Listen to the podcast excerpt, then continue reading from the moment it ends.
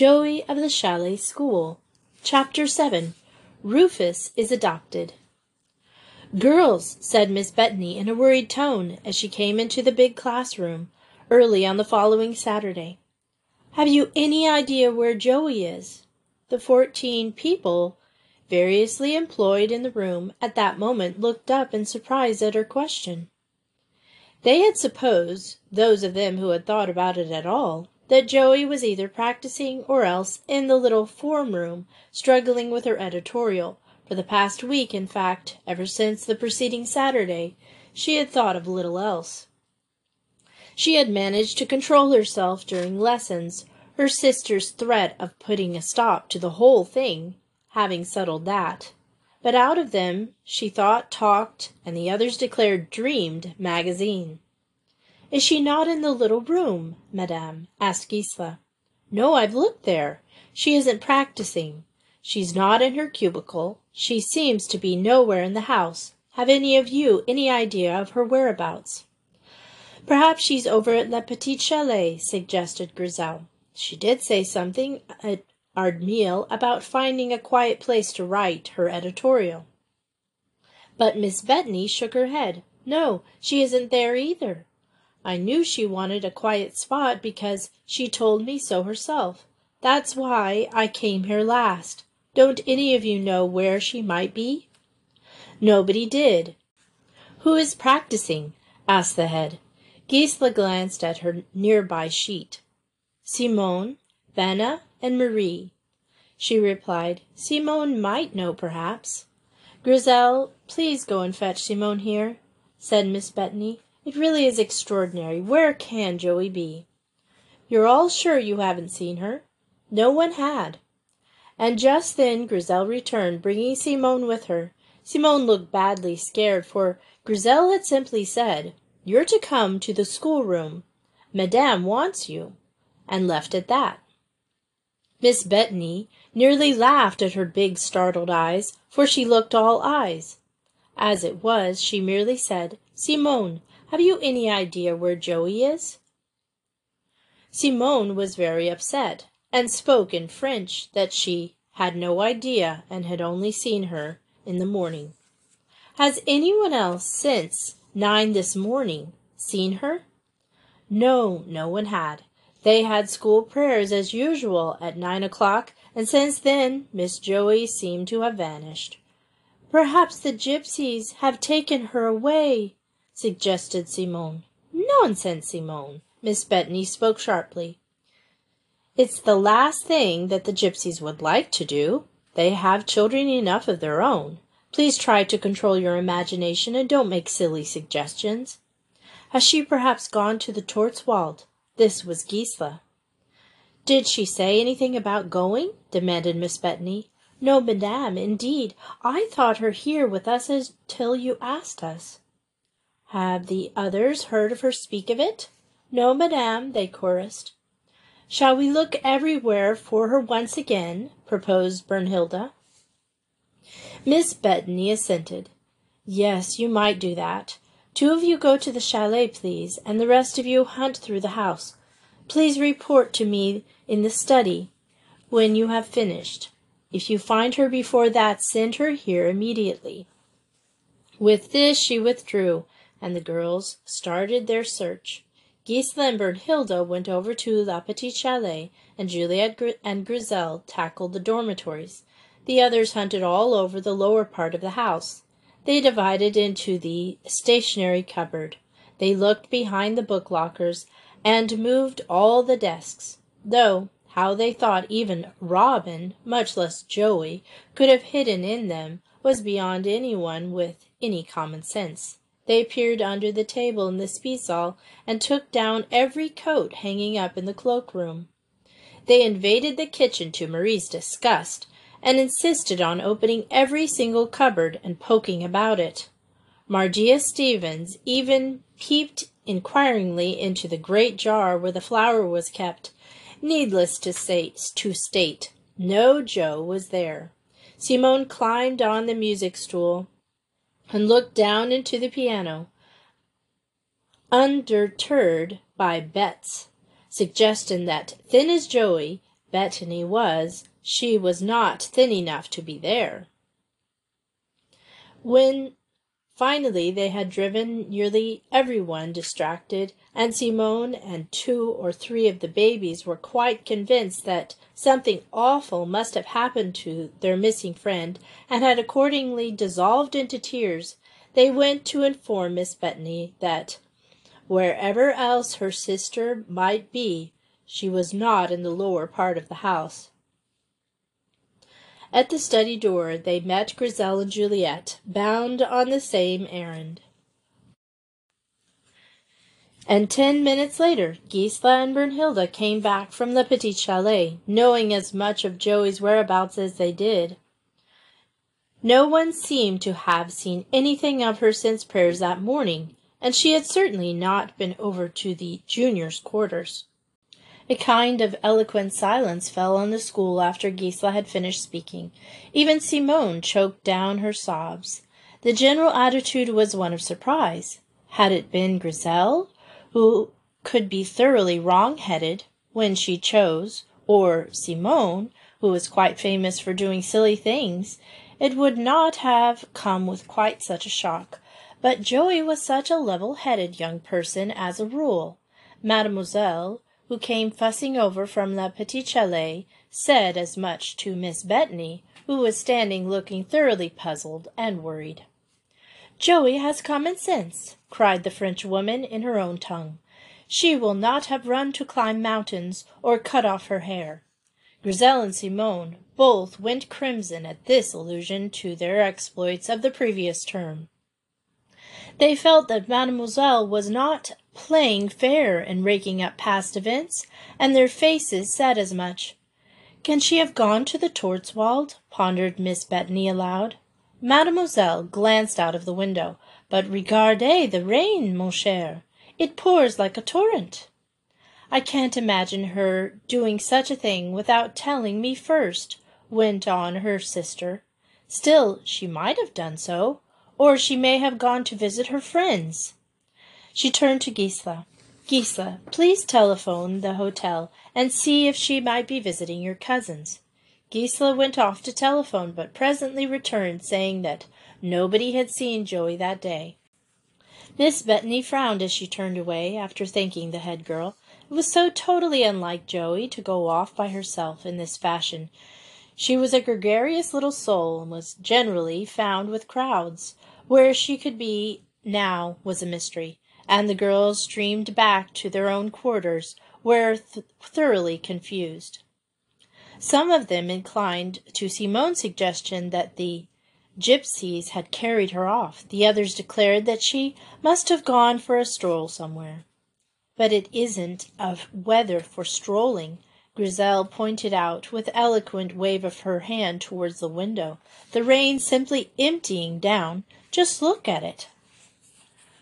Well, anyway, there's no truth to that idiotic idea about the gypsies, declared Juliet. I think you ought to be ashamed of yourself for saying anything about it, Simone, especially without any facts.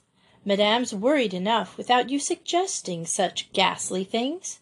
I I didn't, I sobbed Simone in her own language. I love Madame. It looks like it, I must say, retorted Juliet grimly. Well, Robin, what do you want? Robin, who had been tugging at her sleeve, said, I don't think you ought to speak so unkindly to Simone Julie, her name for Juliet. I think also that Zoe is with Egan. Egan? The big girls crowded round her at once. But why do you think that, Robin? asked Gisela. Egan isn't here, returned the mite. He was talking this morning with Zoe, and perhaps they went somewhere. Come and tell Madame, said Gisela. She will like to know. Accordingly, as Madge Bettany was pacing up and down her study trying to puzzle out where Joey could have gone, she heard a tap at her door, and then the head girl and the school baby entered. Robin thinks Joey may be with Marie's little brother Egan explained Gisela as she made her little curtsy. The head start, stared at her. Joey with Egan, but why? She was talking with Egan this morning, madame, said Robin in her pretty French. Miss Bettany sat down and held out her hand. Come here, little. Now tell me just what you saw Joey and Egan together. And Robin leaned up against her knee and looked up at her with confident brown eyes. It was when we came from La Petite Chalet, madame. They were standing by the stationery cupboard, and Zoe, she still could not manage to say the J in Joe, was talking very angry, but very angry. She stomped her foot and said, Ah, the, the brutal beasts! The robin repeated the English word with great care and a distinctness which would have been laughable under any other circumstances. But nobody felt very much like laughing just then. Gisela, would you ring for Marie? asked Miss Bettany. Gisela rang, and presently Marie appeared. At first, when she was questioned, she declared that she had no idea as to what the two missing children could have been talking about. She was very angry with Egan, for he should have been in the kitchen helping her, and she had seen nothing of him all that morning. Then, after a little more arguing with her head mistress, she suddenly remembered that the dog of the neighborhood of theirs had had a little pup, and she had heard that the little things were to be drowned that day. If that is what Egan was telling Joey, said Miss Bettany with great decision, then that's where she is. But she had no right to go off without telling me. Then a sudden thought struck her. It is that beautiful St. Bernard dog? Yes, said Marie. They are too poor to keep the pups, and they eat much, and indeed they spoke of shooting Zita. Oh, what a shame! The Bettanys all adored animals, and the same spirit which must have sent Joey off into the attempt to save the puppies boiled up in her sister now. Poor Zita! If they can't afford to keep her, why don't they sell her to someone who can? Marie stood respectfully silent. It was not for her to speak. But she thought that if Madame had seven children to clothe and feed, and a husband who could earn money only during the summer, since he was a cowherder, she would not have been so indignant over the proposed shooting of a mere big dog who ate far too much than she ought to do. Of course, if the pups had arrived during the tourist season, they would most likely have been sold, in which case there would have been plenty to buy food for. But Zita had not done that was expected of her, and so they must go, and that was a matter of course. Madge looked up, guessed what was passing through the girl's mind. Are they very poor, Marie? she asked gently. They can live, mon Fräulein, replied Marie dryly.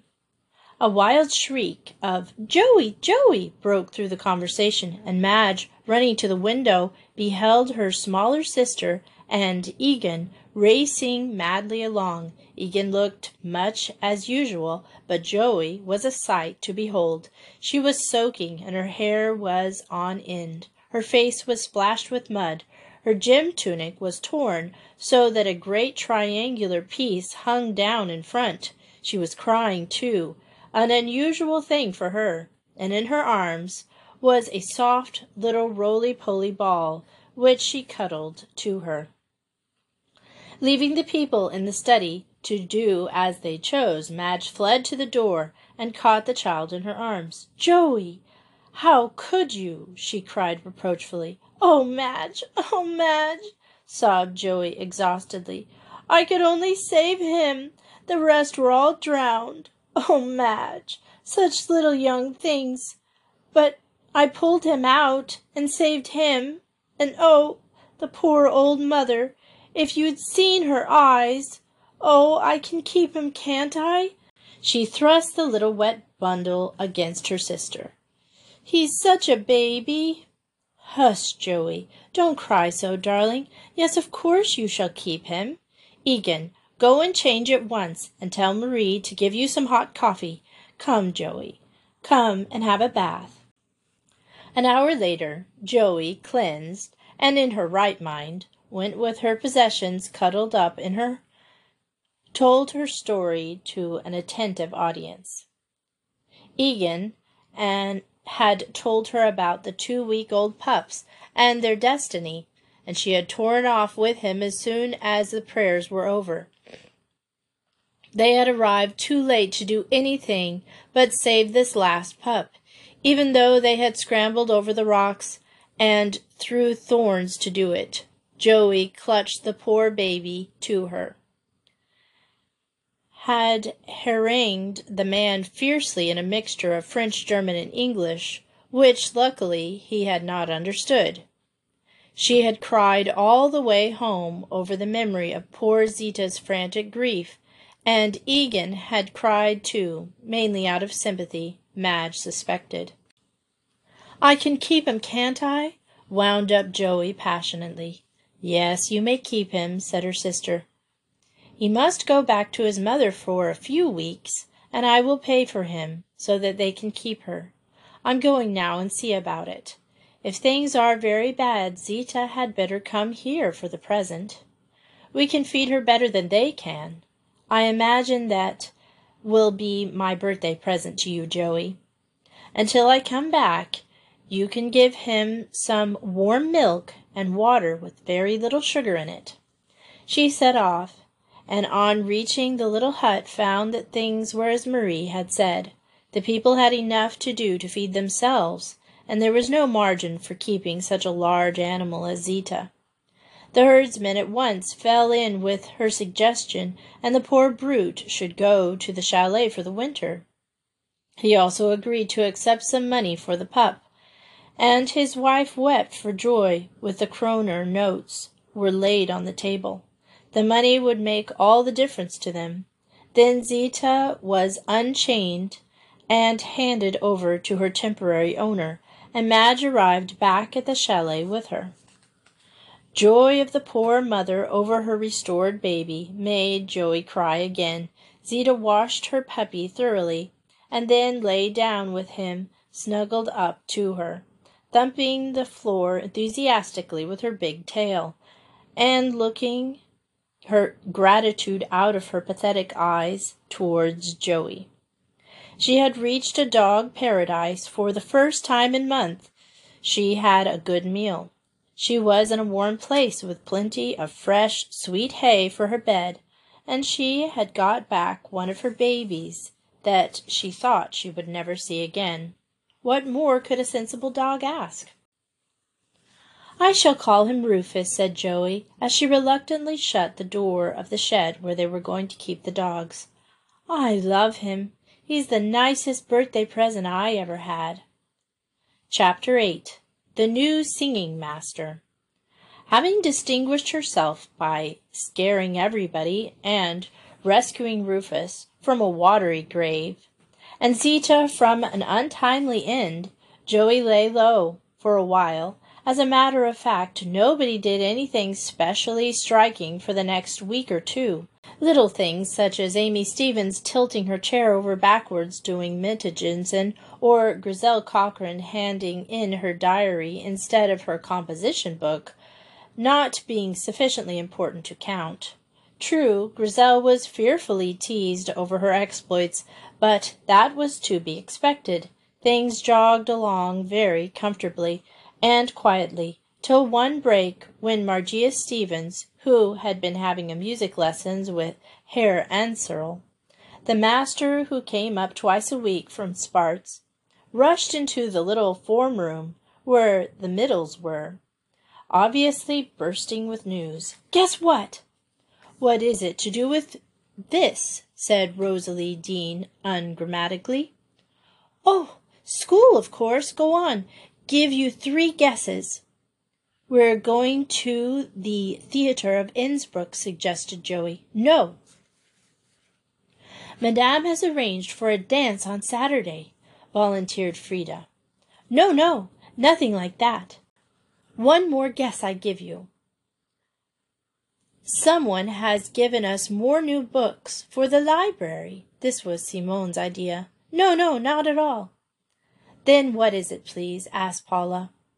Margia drew a deep breath.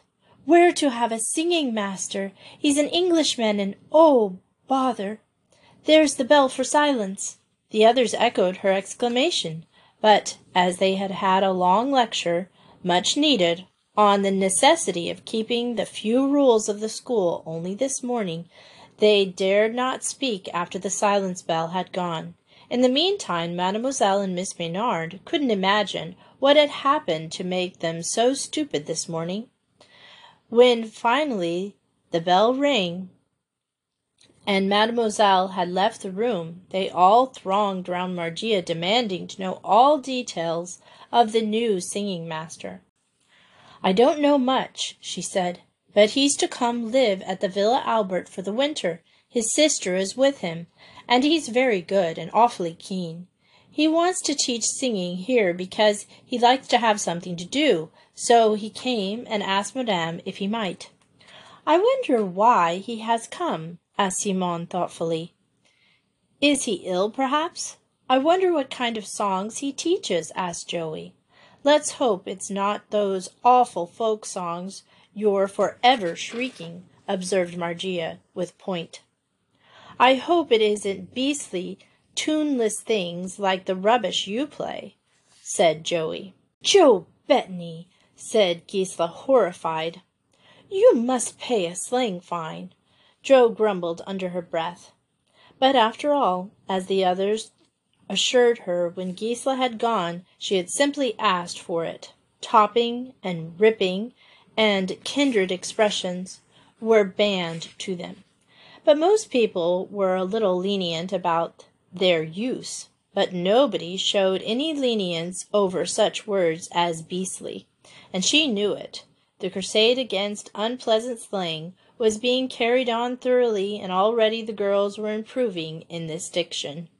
Luckily for everyone, the bell rang for Mittagessen at that point, and they all had to stop talking until they were seated at the table. When the meal was over and before she had grace, Miss Bettany informed the school of the new arrangements. Mr. Denny, she said, is spending the winter here for his health. He is a singing master in England and loves his work, so he came to see if I would allow him to take you. I have agreed, and he is coming this afternoon to have the first classes. You will be divided into three divisions, as you are for lessons, and I hope you will show Mr. Denny that you can sing and also behave well. At half past two punctually Mr. Denny came, and the whole school was assembled at his request in the big schoolroom. When they were all in their places, with Mademoiselle at the piano, Miss Bettany appeared, and following her was one of the weirdest creatures the girls had ever seen. He was tall and gaunt, with long brown hair falling wildly into his eyes and on the wide collars of his shirt.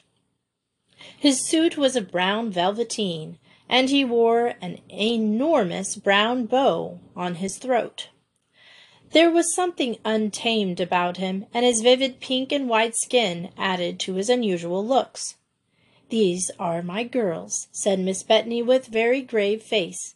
Girls, this is Mr. Denny. Please sing your best for him. Then she turned and left the room abruptly, and Mr. Denny and the school faced each other. Will you sit down? he said in a deep musical voice. They sat down and waited to hear what he would say. He put an arm on the music stand and that had been set on the dais for him, and surveyed them solemnly. Years ago, he began, in the time of the Greek music was considered to be one of the necessary foundations of a good education. Read Plato's Republic, and you will see that it is so. Nowadays, music is not so regarded. In many schools, it is taken as extra. Music, the gift of the gods to this earth. Quite mad, murmured Joey to her next door neighbor, Simone. Then she stopped, for Mademoiselle was regarding her with a baleful glare. Fortunately for you girls, your mistress knows better. A lover herself of good music, and I do not speak of the appalling amount of syncopated trash that is flooding the world now. She is resolved to see that your knowledge of the heavenly art shall be full. She is right, very right. More than he is, decided Grizel. He looks absolutely crazy. The lecture was concluded. I am here to act not as a teacher. I, who am only a learner myself, would not presume that rank. No, but as a guide. I will do my best for you.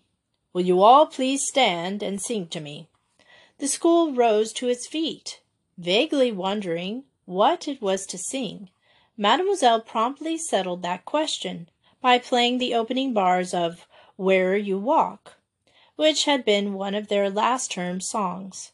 Those who knew it sang it with all their might, and Mr. Denny listened with a beaming face. Excellent, he said, when it was over. But now we will sing a song we can all learn.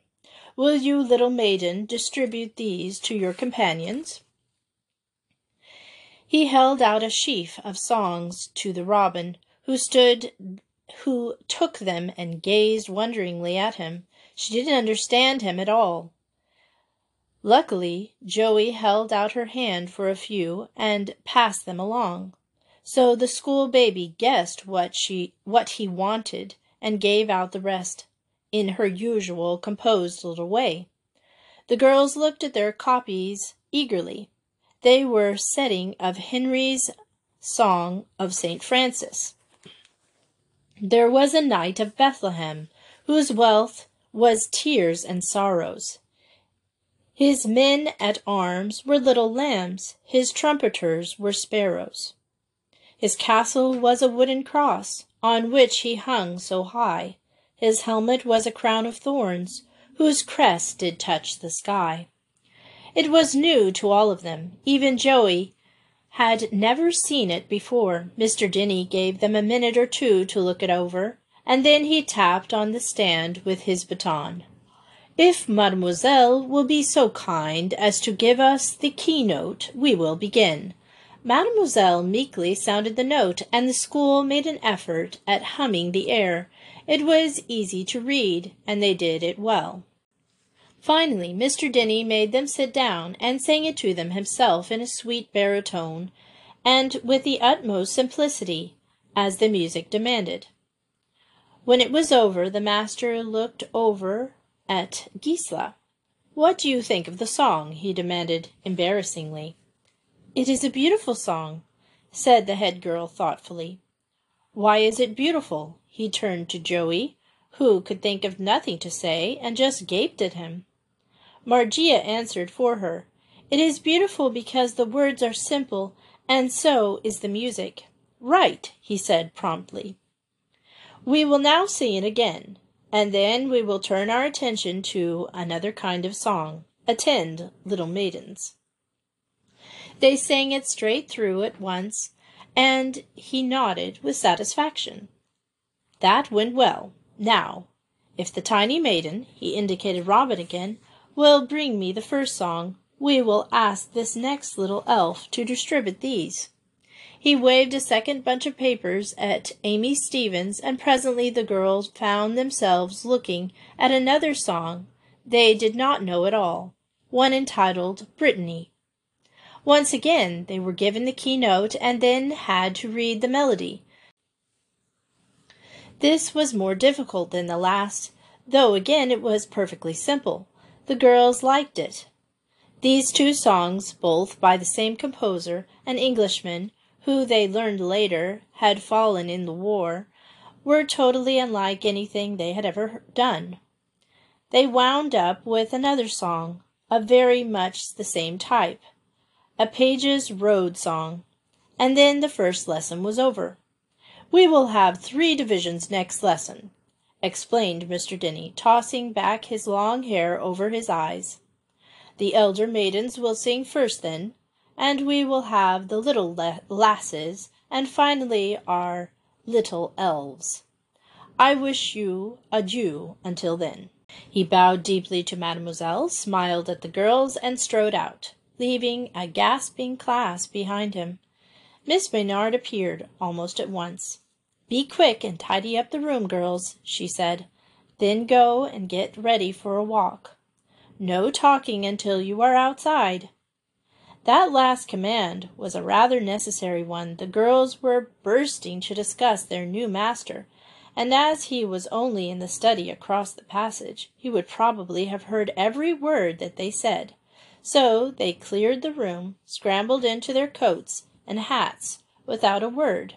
But once they were safely round the lake, the comments came quick and furious. What a weirdo! exclaimed Grizel. He is unusual, Gisela said hesitatingly. I like the songs, though. Yes, so do I. Thank goodness he kept off folk songs. Joey was too far behind to hear this comment, which was perhaps just as well. She and Simone were chattering in French about Mr. Denny. Simone considered that he looked romantic. He looks crazy, returned Joey briskly. I loathe men who have their hair bobbed. And why couldn't he wear a decent collar and tie like other folks? which put a complete stopper on the one thing Madge had feared when she had finally agreed to letting him have the singing. It was Margia who sealed it. Who was that Greek man he was talking about who said music was an education? she inquired when they had broken ranks. Plato, replied Joey. Why? It would be a jolly good name for him. Don't you think so? Fine! We'll call him that. And Plato he remained for then and onward. As the head said, when she came to hear of it, it would be rather difficult to be sentimental over Plato.